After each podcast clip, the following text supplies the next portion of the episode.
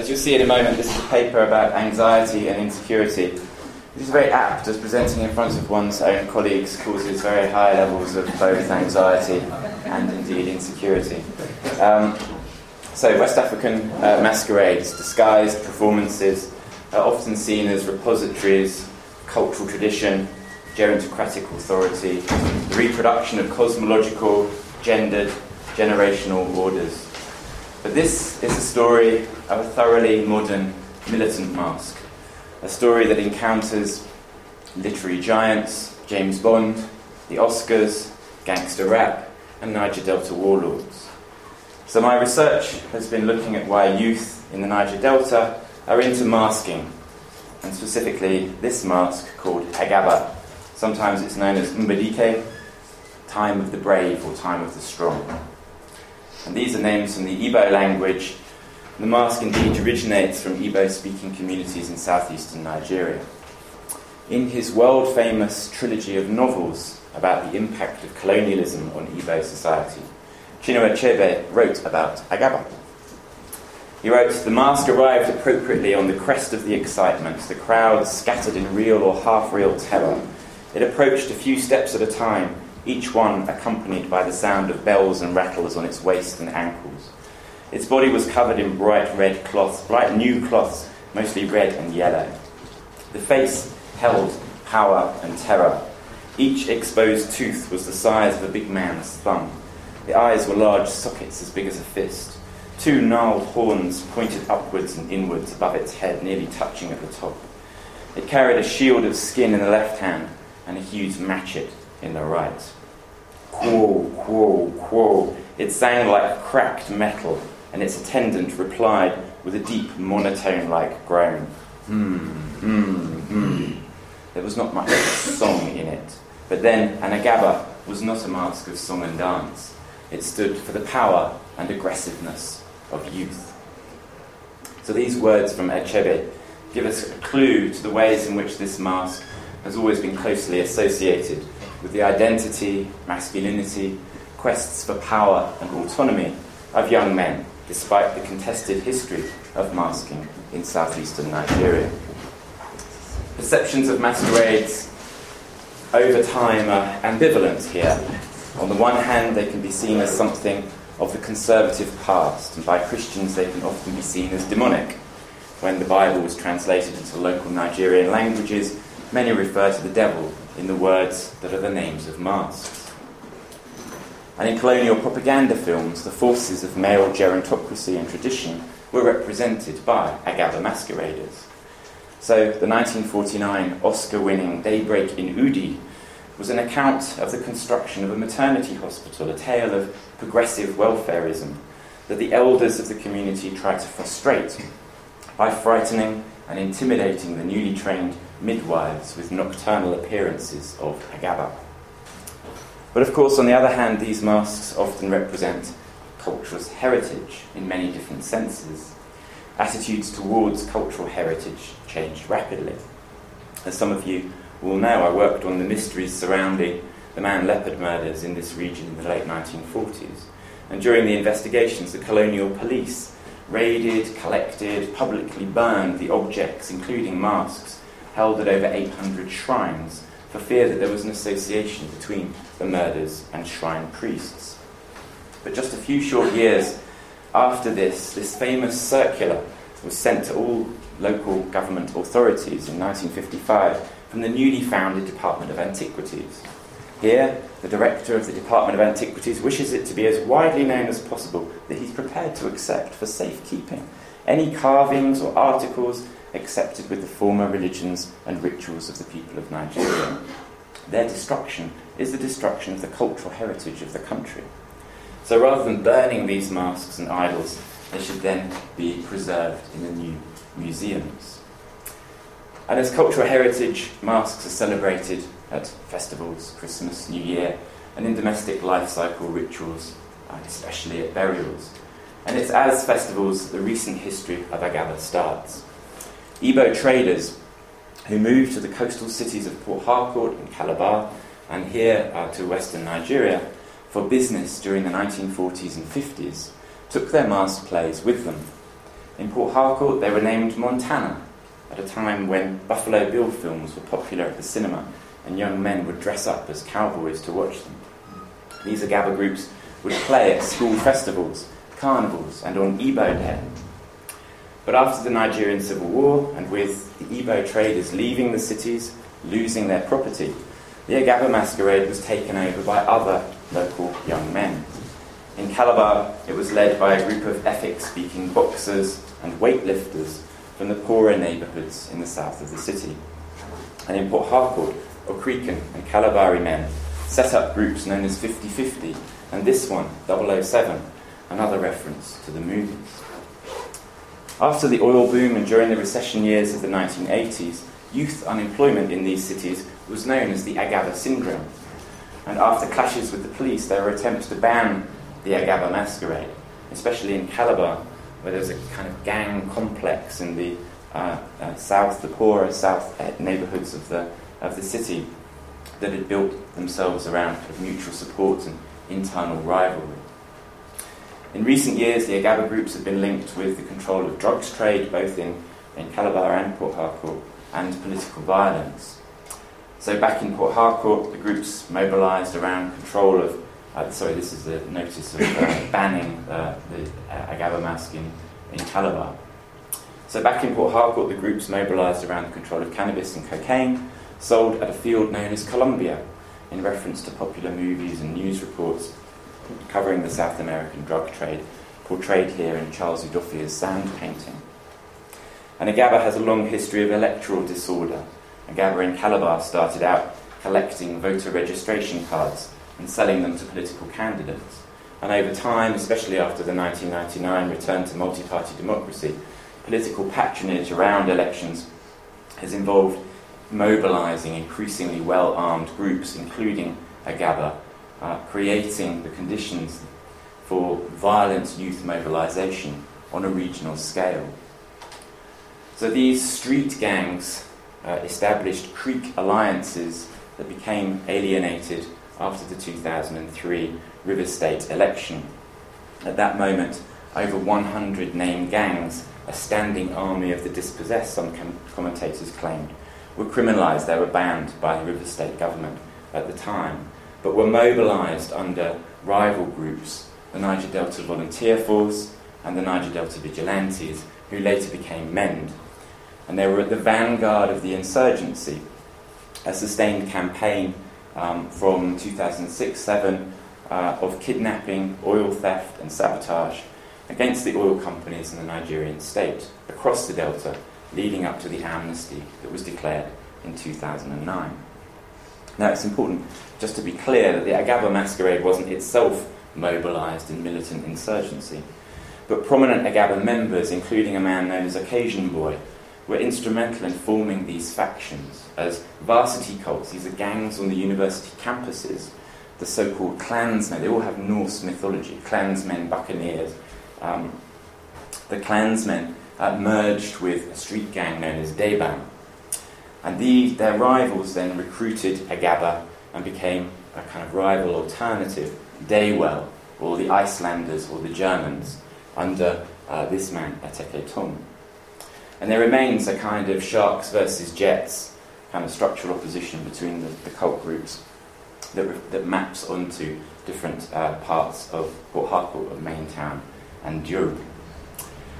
And to illustrate how interconnected Agaba is to all of this, um, today High Chief Ateke Tom, the ex-veteran uh, militant warlord, um, is not only a wealthy contractor, um, for security contracts of the very pipelines that they were stealing fuel from. Uh, he's a key political player. Here he is being installed as a traditional ruler. This is a picture of his coronation. And today he's also the grand patron of Port Harcourt's main Agaba group, a group known as Area United. And here they are um, performing in his hometown. So the legacy of this youth conflict and of cult wars continues to be felt and brings, us, brings our story right up to the present. In addition to Port Harcourt and Calabar, my research uh, site is a rural community in Akwa Ibom State called Ukanafun. Uh, Agaba was banned there in 2005 after a clash with the police. But over the last two years, militant gangs, the Icelanders, uh, originating from Port Harcourt, have been responsible for a series of political assassinations, kidnappings, and attacks on markets and security posts. As a result, schools have been closed for two years, and many of the people I've been working with there are IDPs in uh, neighbouring towns. Several of the Agaba boys performing and singing in this talk uh, have been killed as a result of this violence. Again, I should emphasise that these militants are not Agaba, um, but they are or imagine themselves to be part of the same political networks. So, this Facebook video circulated a few months ago in which these village militants sought protection from the very same Ateke Tom. And just last month, the state governor, Emmanuel, conceded to offer amnesty uh, to the militants of Ukanafun. My friends there understand this as a cynical ploy to co opt these groups into his 2019 election campaign after Christmas in return for 1 million naira each. That's about £2,000. So today, Agaba is a mask that has slipped its ethnic roots. It's become a play of and for the youth in these rural communities. There are no elders to the play. It's spread right across the region's rural and urban communities. And while it distinguishes itself from them, Agaba gives us an insight into the youth culture, language, aesthetics, conceptions of youth and masculinity, idioms of solidarity that are common to a range of youth cults and gangs that have developed complex political links between the city streets and the Delta Creeks. A public discourse on Agaba and similar youth cults and gangs associates its members with wanton violence as a threat to the moral fabric of communities in southern Nigeria that are imagined in predominantly Christian idioms in public discourse, then, Agaba as a subversive, criminal, demonic, and deviant force of disorder. So, this potted history of Agaba is also a history of insecurity, which brings me to the second part of my talk. So, working with colleagues and students in recent years, I've been encouraged to consider the productivity of anxiety, uncertainty, insecurity. What kinds of qualities of social relations or orientations to the future do people have when fundamental questions about job security, health diagnosis, economic opportunity, state intervention are inherently precarious, unpredictable, and uncertain?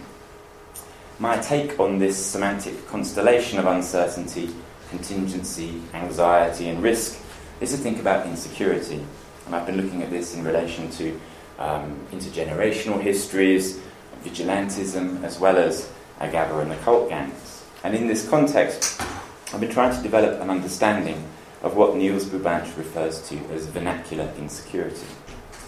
So, inspired by the songs and slangs of Nigerian cult boys who talk of themselves and their everyday experience as rugged in the sense of being arbitrary and unpredictable, my starting point is not episodic moral panic or crises, but of radical insecurity, a structure of feeling, processes which create a pervasive sense of vulnerability, anxiety, and threat.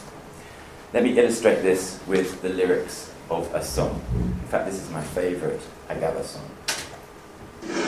All this I fire me. Some this they kill their life, eh? They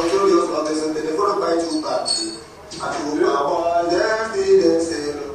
Some people love this so they buy their. And for me, I must buy my friend? No, do not have it, and I want to ask your first, yo. And two my boy, them still they. So, this is a, a, song that describes rugged lives of young, marginalised cult boys, and it's an uncertain life that they want to thatch, they want to leave. Um, and they equate it with uh, uh, gangster violence. It's a life of material aspiration, of cars, and of avoiding the police. The irony, the joke in the song, is that he doesn't want to buy a Mercedes, he wants to buy a Nissan Pathfinder Jeep, the Pathfinder. Uh, but he knows that in his rugged life, this will probably ultimately mean ending up on a police warrant. And the maritime chorus of sailing or persevering connects the song to hundreds of others that I've recorded, which resonate with the imagery of piracy and mafioso, um, into the songs and slangs, the jarrises of campus cults, the Buccaneers and the Vikings, of street gangs, the Daybam and Daywell, and to militant groups across the Delta. They're all interconnected groups of rugged men who sing rugged songs. So this conception of a tough, arbitrary, unpredictable life in Anang, Intime, Intime, which kind of means trouble, or anything can happen. How useful is this emic vernacular perception of the rugged life in understanding the lived experience, the life worlds of young southern Nigerians, more than offering a laconic representations of their lives, isn't insecurity configured in this rugged life concept, productive of young people's sociality and subjectivity, and aren't modes of asserting identity, authority, claims to truth, produced by a context of radical, enduring insecurity. Now, I don't want to get too distracted here by the vast literature on risk and insecurity, other than briefly to navigate around the kind of statist discourses that link Deleuze and Guattari's permanent molecular insecurity and the micromanagement of fear to um, existential insecurity, which directs society's anxieties onto the other of refugees and, and immigrants, onto Giddens and Beck and risk societies and modernity. Though I should mention that Beck, of course, points out that a key feature of all of this theoretical literature around risk is its focus on a Western object of study. Um, he says, how can non Western, so we could echo his question, how can non Western risk society be understood by a sociology which so far has taken it for granted that its object, Western modernity, is at once both historically unique and universally valid? So, on the African continent, continent kind of foundational reading around this is Mbembe and Roitman's um, idea of insecurity that they simply refer to as the crisis, the conjunction of economic depression, instabilities, fluctuations, and ruptures, giving rise to experiences lived by people at all levels of society defined by physical and mental violence. There's a continuous, ongoing permanence to this captured in Taussig's sense of the nervous system, linked perhaps to Luhmann's kind of idea of an all encompassing social condition of war and Vigh's idea of seeing crisis as context, despite Roitman's recent critique. In Signal and Noise, Brian Larkin, staying with Nigeria, suggests that contemporary Africa is marked by a constant fight against the insecurity of everyday life. This insecurity, he says, is a generalized condition that's also economic, social, and spiritual. And this is a clue to my own direction, which is kind of threefold. Firstly, that this radical insecurity that I'm writing about is neither paralyzing nor entropic. Um, secondly, it's an approach that sees insecurity as productive of different modes of practice and politics. It's productive of niches that my informants carve out for profit and protection, for evidence and truth. And thirdly, rather than address the concept of insecurity holistically, although that does kind of reflect its depth and range, it's also necessary to delineate key axes upon which insecurity is experienced more precisely and to focus in on physical, material, political, and epistemological dimensions of insecurity. So I won't dwell on the kind of physical dimension, though you'll get the idea from the case study of, of latest encounter with um, the cult groups um, that physical insecurity is often wrought by fear of the armed robber, the militant, and the cult boy. On the axis of material insecurity, I'm kind of capturing here the inequalities of urban and rural livelihoods. For the large cohort of youth in the Delta, livelihoods are marginal and mobile.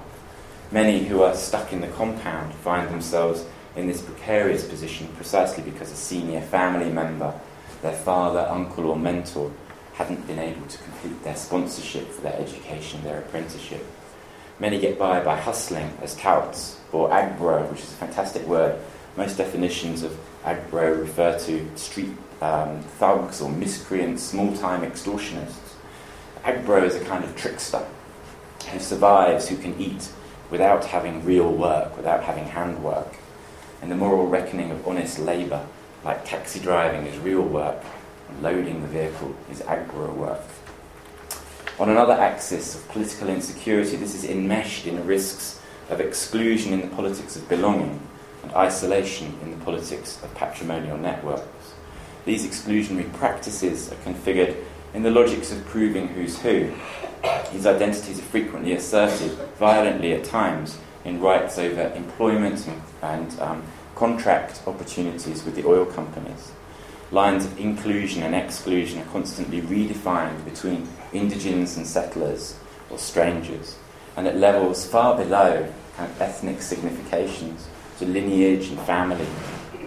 Sometimes uncertainties around opportunities. Youth routinely insert themselves into practices of recruitment, appointment, and election to vet and screen candidates on the basis of their claims to authentic indigenous origin and their character or demeanour. And risks are also attached to authority. Patrons and patronage are precarious. The Nigerian political economy is divine, defined above all by a mode of political domination defined by personalised patrimonial distribution and excess. Being without a patron is risky, and capturing a patron is a necessary labour. In both situations, knowing what patrons are doing is paramount and requires a constant vigilance over their behaviour, consumption, and connections. And finally, on the axis of epistemological insecurity or the insecurity of knowledge, this centres on anxieties over the authenticity of information and the veracity of claims in a highly generalised context of fraud, 419 tricksters, and everyday deception. This is a context of fake licenses, fake drugs, fake certificates, fake policemen, fake fuel. It's a context in which misfortune points to proximate social contingencies and to the spiritual insecurities that Ashforth identifies in relation to the fear of witchcraft, accusation, and attack. Now, no single ethnographic example will capture all of these dimensions, these axes of insecurity, or how perception and practice are formed by them. But I hope that the following will give some sense of how multifaceted insecurity is and how the practices of young men produce the insecurity that they're also victims of. Indeed, it's this production of insecurity that's constitutive of the politics of youth in Nigeria. So I've known one young man um, from the village where I've lived in Nigeria for about four years before the following events unfolded. He was 20 when I first met him and struck a, a tall, confident pose in the first Agaba performances, sorry, catch up with myself. In the first Agaba performances I witnessed, he caught the eye. Stripped to the waist, he, his face covered in talcum powder, he galloped round the dance circle, flashing a cutler's sword above the drummers' heads. His nickname, his guy name, perhaps unsurprisingly, is Warrior. Now, Warrior is a rugged guy.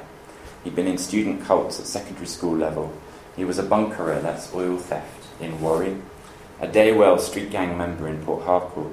He'd been an Agboro tout in Marwan watersides in Port Harcourt. And when I first caught up with him, he said he'd joined Agaba for all the usual reasons for friendship, for protection, because he liked the performance, but also to use the spirit, the spirit of Agaba, to identify the person responsible for the unexpected deaths of members of his own family, including his elder brother, who'd been an armed robber. Like many young men who'd lived, worked, and fought on the streets of Port Harcourt, he'd come home to Ukanafun, a local government two hours away, in 2003 after the ban on the street gangs. On his return, Warrior had been working in a new motor park.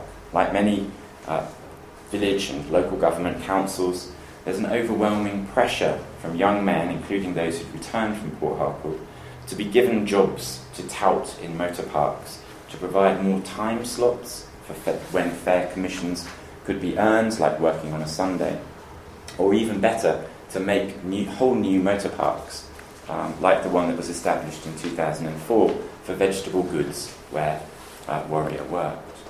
So, work at motor parks, monthly handouts, um, were formerly just a kind of list of thugs or election supporters. Um, uh, and which are now slightly more sophisticated in, and kind of organised around skills acquisition programs, um, are how local authorities attempt to keep uh, violent youth on side, in check, in employment. It's kind of amnesty by any other name. Now, on the 4th of December 2007, Warrior and several of his friends, friends, who together called themselves the Niger Delta Boys, intercepted a shipment of 49 drums of bunkered, stolen oil being smuggled through the creeks and out to suppliers in drums along the Aba Weir Expressway. It had become common practice for youth of each village through which the shipment passed to be settled with several thousand naira in order for the route to be secured. The police and local government officials were also said to have been paid off in this way. On this occasion, however, Warrior and his mates decided the settlement was not sufficient, and they stole the stolen fuel from proper Niger Delta boys, the militants, the real heavily armed groups who returned to Warrior's village with a heavy machine gun and in the ensuing shootout recovered their oil drums and left one of the village boys dead. When I arrived for field work over Christmas that year, I heard that Warrior had been in police custody at Area Command for the last two weeks. When the police had swooped, they'd arrested 28 youth, releasing 23 of them a few days later, um, having extorted 50,000 naira bail from each.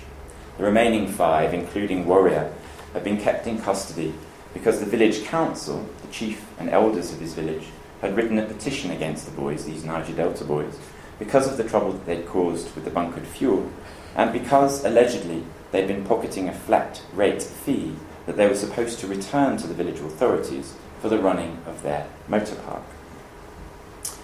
On the 7th of January, Warrior was released, and I caught up with his friend, scientist, who'd also been held. We had beers, and they told me a story that I found incredible. They said that they'd been held at the Ikra Akban Abia police headquarters in a room with 30 other men. The room was so small, the number of men so large that they couldn't sit or lie down. They'd stood for three weeks, they claimed. When they complained about the swelling in their lower legs and showed me the running sores on their feet and calves, I began to understand. The rations they'd received were so meagre that they thought they'd gone without food for at least one of the weeks. Many did not survive this ordeal. Still others, as their cases were progressed, were taken outside and shot. Warrior presented his survival as the triumph of his personal power, that his own spiritual, medicinal protection, derived from Agaba and elsewhere, had kept him alive. A local politician, a state House of Assembly member, whose guy name is Prosper, eventually bailed the boys. No weapons had been found in Warrior's home and no charges were brought. The boys who were released, I later discovered, were loyal to Prosper's political godfather, a man who was appropriately named Strong. And now these troublesome young men owed him their lives. The community's reaction to Warrior's release and return home merits a brief footnote. He said he was mobbed by friends and neighbours. Some wanted to know upon whom he would take revenge for the petition. Who will he finish first, they asked. Others, the more persuasive as it transpired, urged him to attend church, to repent, to forgive, to be reborn. He wasn't sure, but he liked the attention. He'd overcome an ordeal which proved his strength. He was feared, and for the first time since he was a child, he took his seat in the Qua Iboe church. Warrior's story, a brief episode in a life history of many similar incidents, resonates with the concept of radical insecurity and of the rugged life, the uncertain loyalties of patrons, elders who support and then accuse young men, politicians who denounce but secretly bail them, the unpredictability of authorities who are at once complicit in smuggling but they're said to combat, the assertion of identities of village youth securing ever more precarious economic niches, the conceptions of masculine power and protection through which the events are perceived, with contesting registers of spiritual presence, bringing closure and order to events. Now, many individual features of Warrior's story would be enlightened were they read through a lens, a kind of overarching analytical framework commonly applied to Nigeria of corruption, as Dan Smith has argued, insurgency, as Michael Watts says, vast wealth in Andy Apter's approach, state excess and abjection, as Obadare and Ad- say.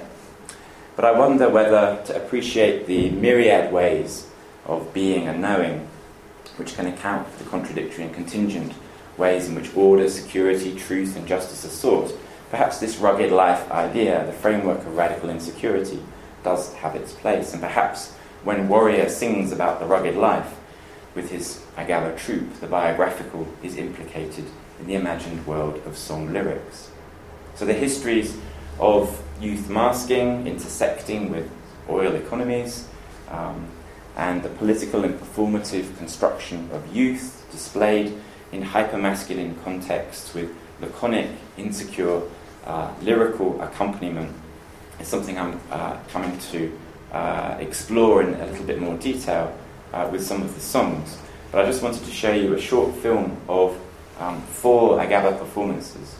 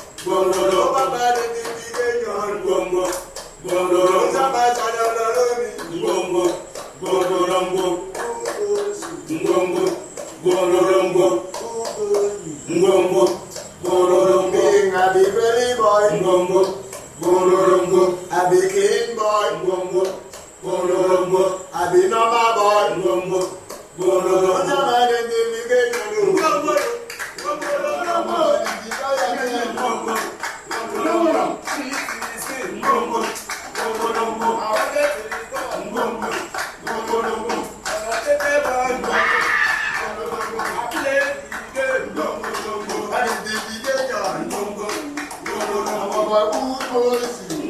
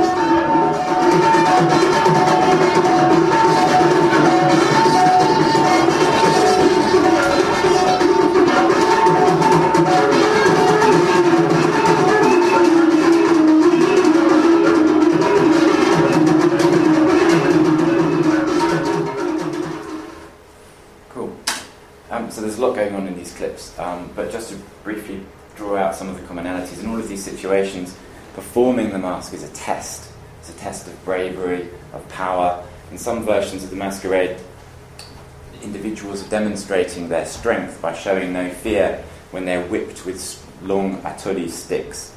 Um, each of these uh, hits kind of cuts you into the leg, um, as I can attest.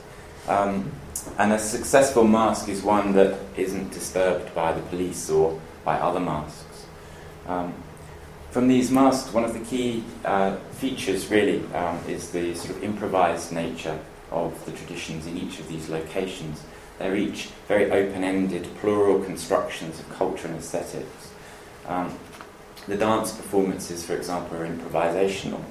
Uh, individuals, dancers, approach the main bank of seated drummers where they combine intricate steps with flashing swipes of unsheathed machetes and swords. One such improvisation is especially striking.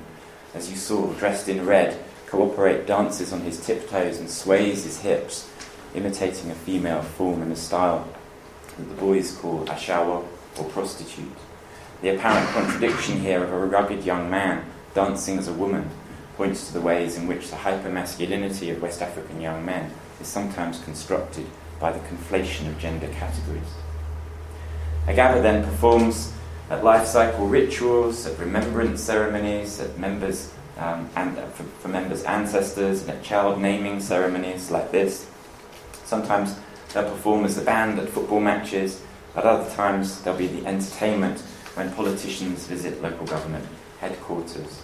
They're constantly seeking opportunities to perform in order to seek out political patronage. The aesthetics often shift according to context. Sometimes they perform actually as elders, as here, almost mocking uh, traditional authorities. Even the masks themselves, the physical carved wooden masks, are improvised. In the first clip you saw, that mask was just hired for the day, the one on the postcard was just hired for the day's outing. Um, in, in Calabar, um, the masking tradition there is actually appropriated from um, Ibibio and Anang. Ekpo mask It's not an Agaba mask at all, um, but it's called an Agaba. Um, and I had a mask carved for the Pitt Rivers Museum um, at, during uh, Easter this year. Um, again, the whole process was configured around improvisation and um, uh, for several days um, the people who were organizing the carving insisted to me that the carver that we'd hired was an authentic northern Igbo uh, carver who'd come down specially to Port Harcourt. It was only after several days of interrogation that we just actually discovered he was just from the other side of town. And the imagery that um, he presented on the mask, um, which might look kind of incredibly meaningful and, and um, symbolic, was really drawn from the fact that there were several newspapers just lying around in the alley where we did the carving. And he just took the ideas of boxers and other kind of female figures from newspaper images. Hopefully, this particular mask will one day be on display in Pitt Rivers. Um, it's, it's, in a freezer there at the moment. Um, now, as Mitchell said of the Kalela dance, it's actually the songs of the primary attraction. Despite the vigorous, noisy, empowered context of their performance, the songs are rich in an irony that undercuts the stereotypical image of these young men's societies as sinister and violent groups of hoodlums, miscreants, and street urchins and they reveal a surprising frankness about personal insecurities. The music of the Agaba masquerade is traditionally associated with the metal gong that you saw, especially in Calabar there, of Ogele, and the wooden flute, the Oja. But the song repertoire recalls the king of high life, Port Harcourt's own Cardinal Rex Lawson, as well as borrowing from prison songs, the Palm Wine Drinking Society, hymns with subverted lyrics. All of these are improvised by choir masters in pidgin and Jarris's slang that's known as gyration music and is common across cults as well as within um, popular recording artists like Duncan Mighty, Port Harcourt's first son, who recorded with the Royal Boys, a kind of commercial Agaba group. Most figurative among the Agaba songs are those that describe the rugged life of young men living in the city. They invoke maritime and mafia imagery. And in a similar way to gang performance around the world, whether it concerns spirit possession, dancing, or singing, these events, as Ferrándiz puts it, open up social spaces where tenderness, humour, hope, and solidarity intermingle with everyday tragedy. The political order is never far from the surface, and folk heroes, including the murdered rights activist Ken Saro-Wiwa and Dele Giwa, an activist journalist assassinated during the Abacha regime, are lauded in the songs.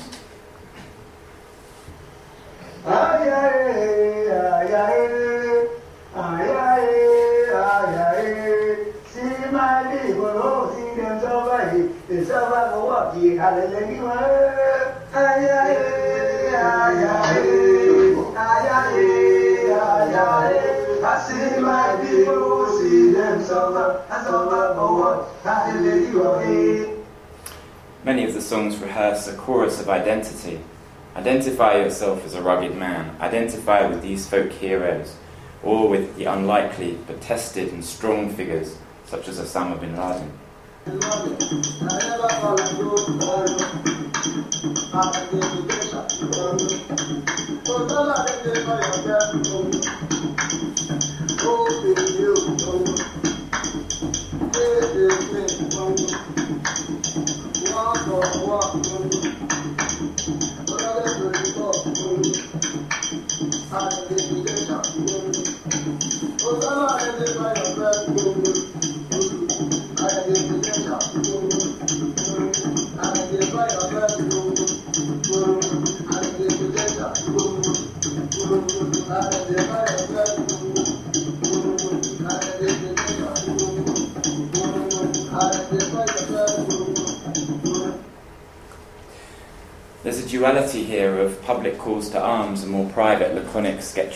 misfortune and helplessness within the repertoire of Agaba song. So they sing, Don't you run away, don't you run away. If we jam Besu boys, this is the militant cult from the Niger Delta, don't you run away. And at the same time, they lament love and loss in the city. Many songs are about women who refuse their advances until they say that they work for Shell. Or songs like this one, which bemoan the inability to marry and the loss of a girlfriend in the metropolis.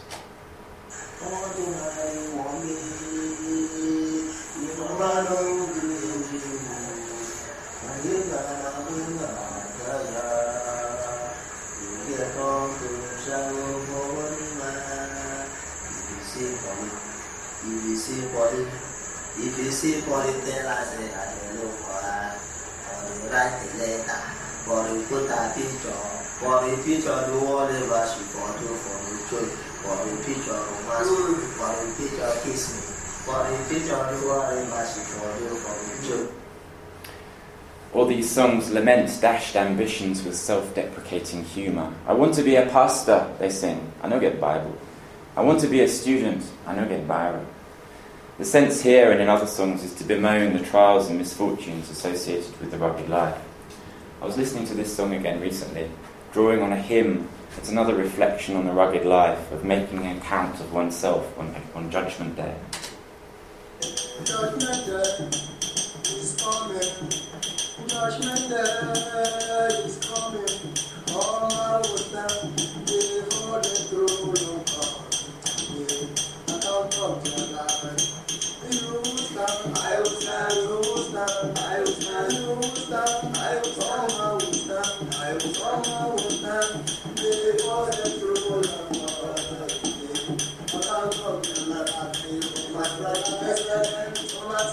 So,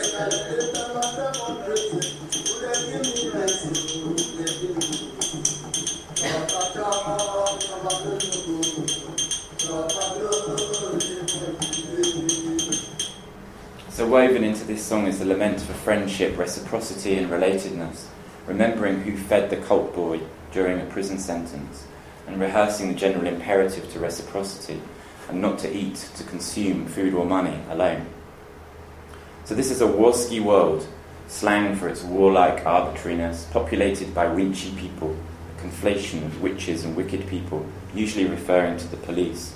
And the police appear as the kind of arch enemies in the dramatis personae um, of the Agaba songs, popularised particularly by the Royal Boys and their commercial interpretation of Agaba music.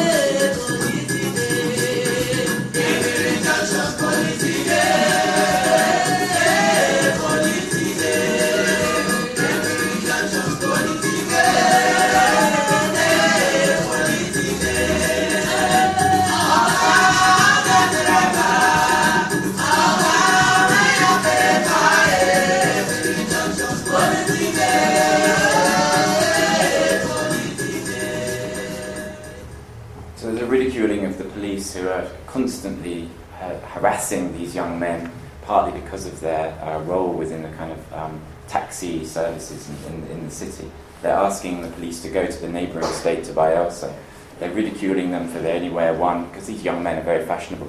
but the police have only got one uh, uniform, um, and they're ridiculing the kind of petty corruption of police officers stopping traffic to collect um, small bribes.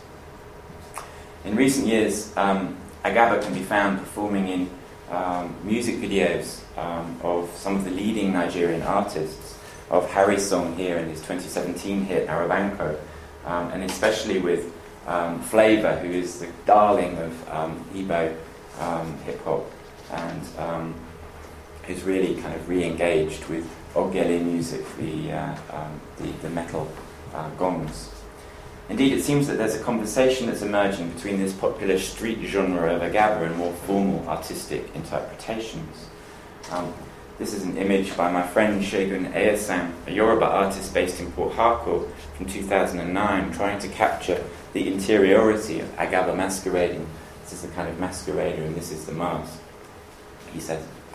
Um, and agaba also appears in the photographic and video installation work of Zina Saro-Wiwa, the daughter of the murdered Ogoni rights activist. She's converted her father's office in main town Port Harcourt, into the city's only art gallery. And like other female artists from Port Harcourt, like Sokari Douglas Camp, her work focuses on gender, oil, and masquerade. This is a series called Men of Ogele from 2014. This is um, Ogoni uh, Agaba groups um, that emerged um, in the 1980s and 90s. Um, she describes it as a masquerade full of wit, personality, and swagger. Others have written about how her photography displays a kind of vulnerable masculinity, stirring the historical and per- political circumstances of Ogele just beneath the surface.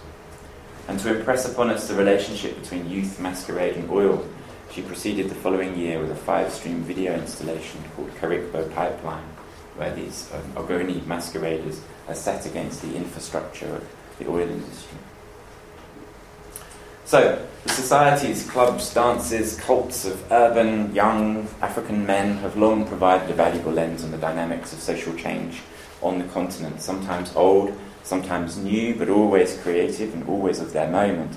The study of young men's cults and dances has, rep- has presented, um, been presented from uh, various perspectives. So from Beni Ngoma on the East African coast through the Kalela dance on the Copper Belt, Gumbe dances in Ivory Coast, Hauka in Ghana and Niger, cowboy cults across the continent, to Odele masquerades in Freetown, Sierra Leone. These young men's performances speak to questions of urban adaptation, the aesthetics of masculinity, of encounters with the colonial and post colonial state.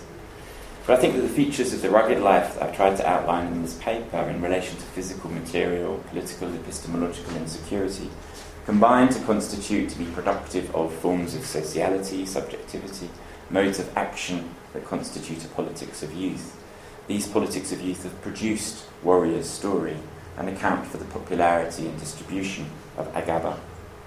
Speaking of life in the African metropolis, as a site of radical uncertainty, unpredictability, and insecurity.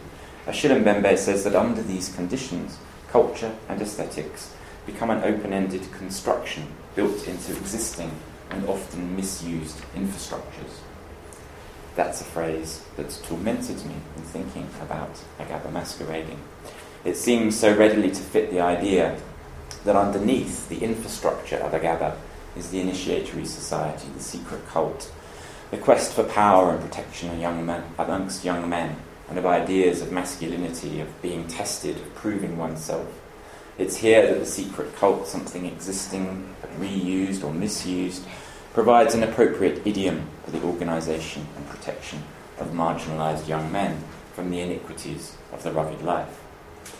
In the post colonial context of what the Comaroffs refer to as metaphysical disorder, the verification of knowledge by means that are beyond human agency, the remaking of selves out of the secrets of the supernatural, of familiar and effective frameworks in the quest for order and certainty. It's within these cultural understandings that masking practices retain their currency. And they do so in relation to and in transgression of a given normative historical landscape infused with historical ethics and Pentecostal imperatives to break with this past. And on top of this, returning to uh, Mbembe's metaphor, on top of this, the aesthetic forms in Agaba's practice and performance are protean, plastic, plural, open ended. That's about borrowing and hiring a mask, grafting the society across villages and towns, singing about gangster rappers and international terrorists, performing in different guises. This is kind of open ended, uh, improvised, plastic quality. So, masquerade in the, exa- in the example concerns the coding of a political category as cult boys, militants, and more generally as youth. Agaba captures and defines the exclusion and marginality of youth as a category that's socially disadvantaged, hounded by the police, excluded from normal reproductive relations as drug users, clients of militant leaders, and supporters of radical political figures. So, why do young men who might otherwise be in church still perform these masquerades? Three regions seem to be cru- crucial. In the context of this rugged life, for these young men, Agaba offers a platform, social networks, protection and profit in Nigeria's patrimonial political economy. Through masquerade, youth are also able to configure a masculine identity that's tough, tested, rugged, both physically and spiritually. And finally, Agaba presents a powerful critique of the Nigerian social fabric. It's a space in which young men expose the inequalities and iniquities of their own position from the margin projecting epistemological advantage onto their own disadvantage. In the words of another Agaba song, rugged don't tire me. So I'll stop there, I think.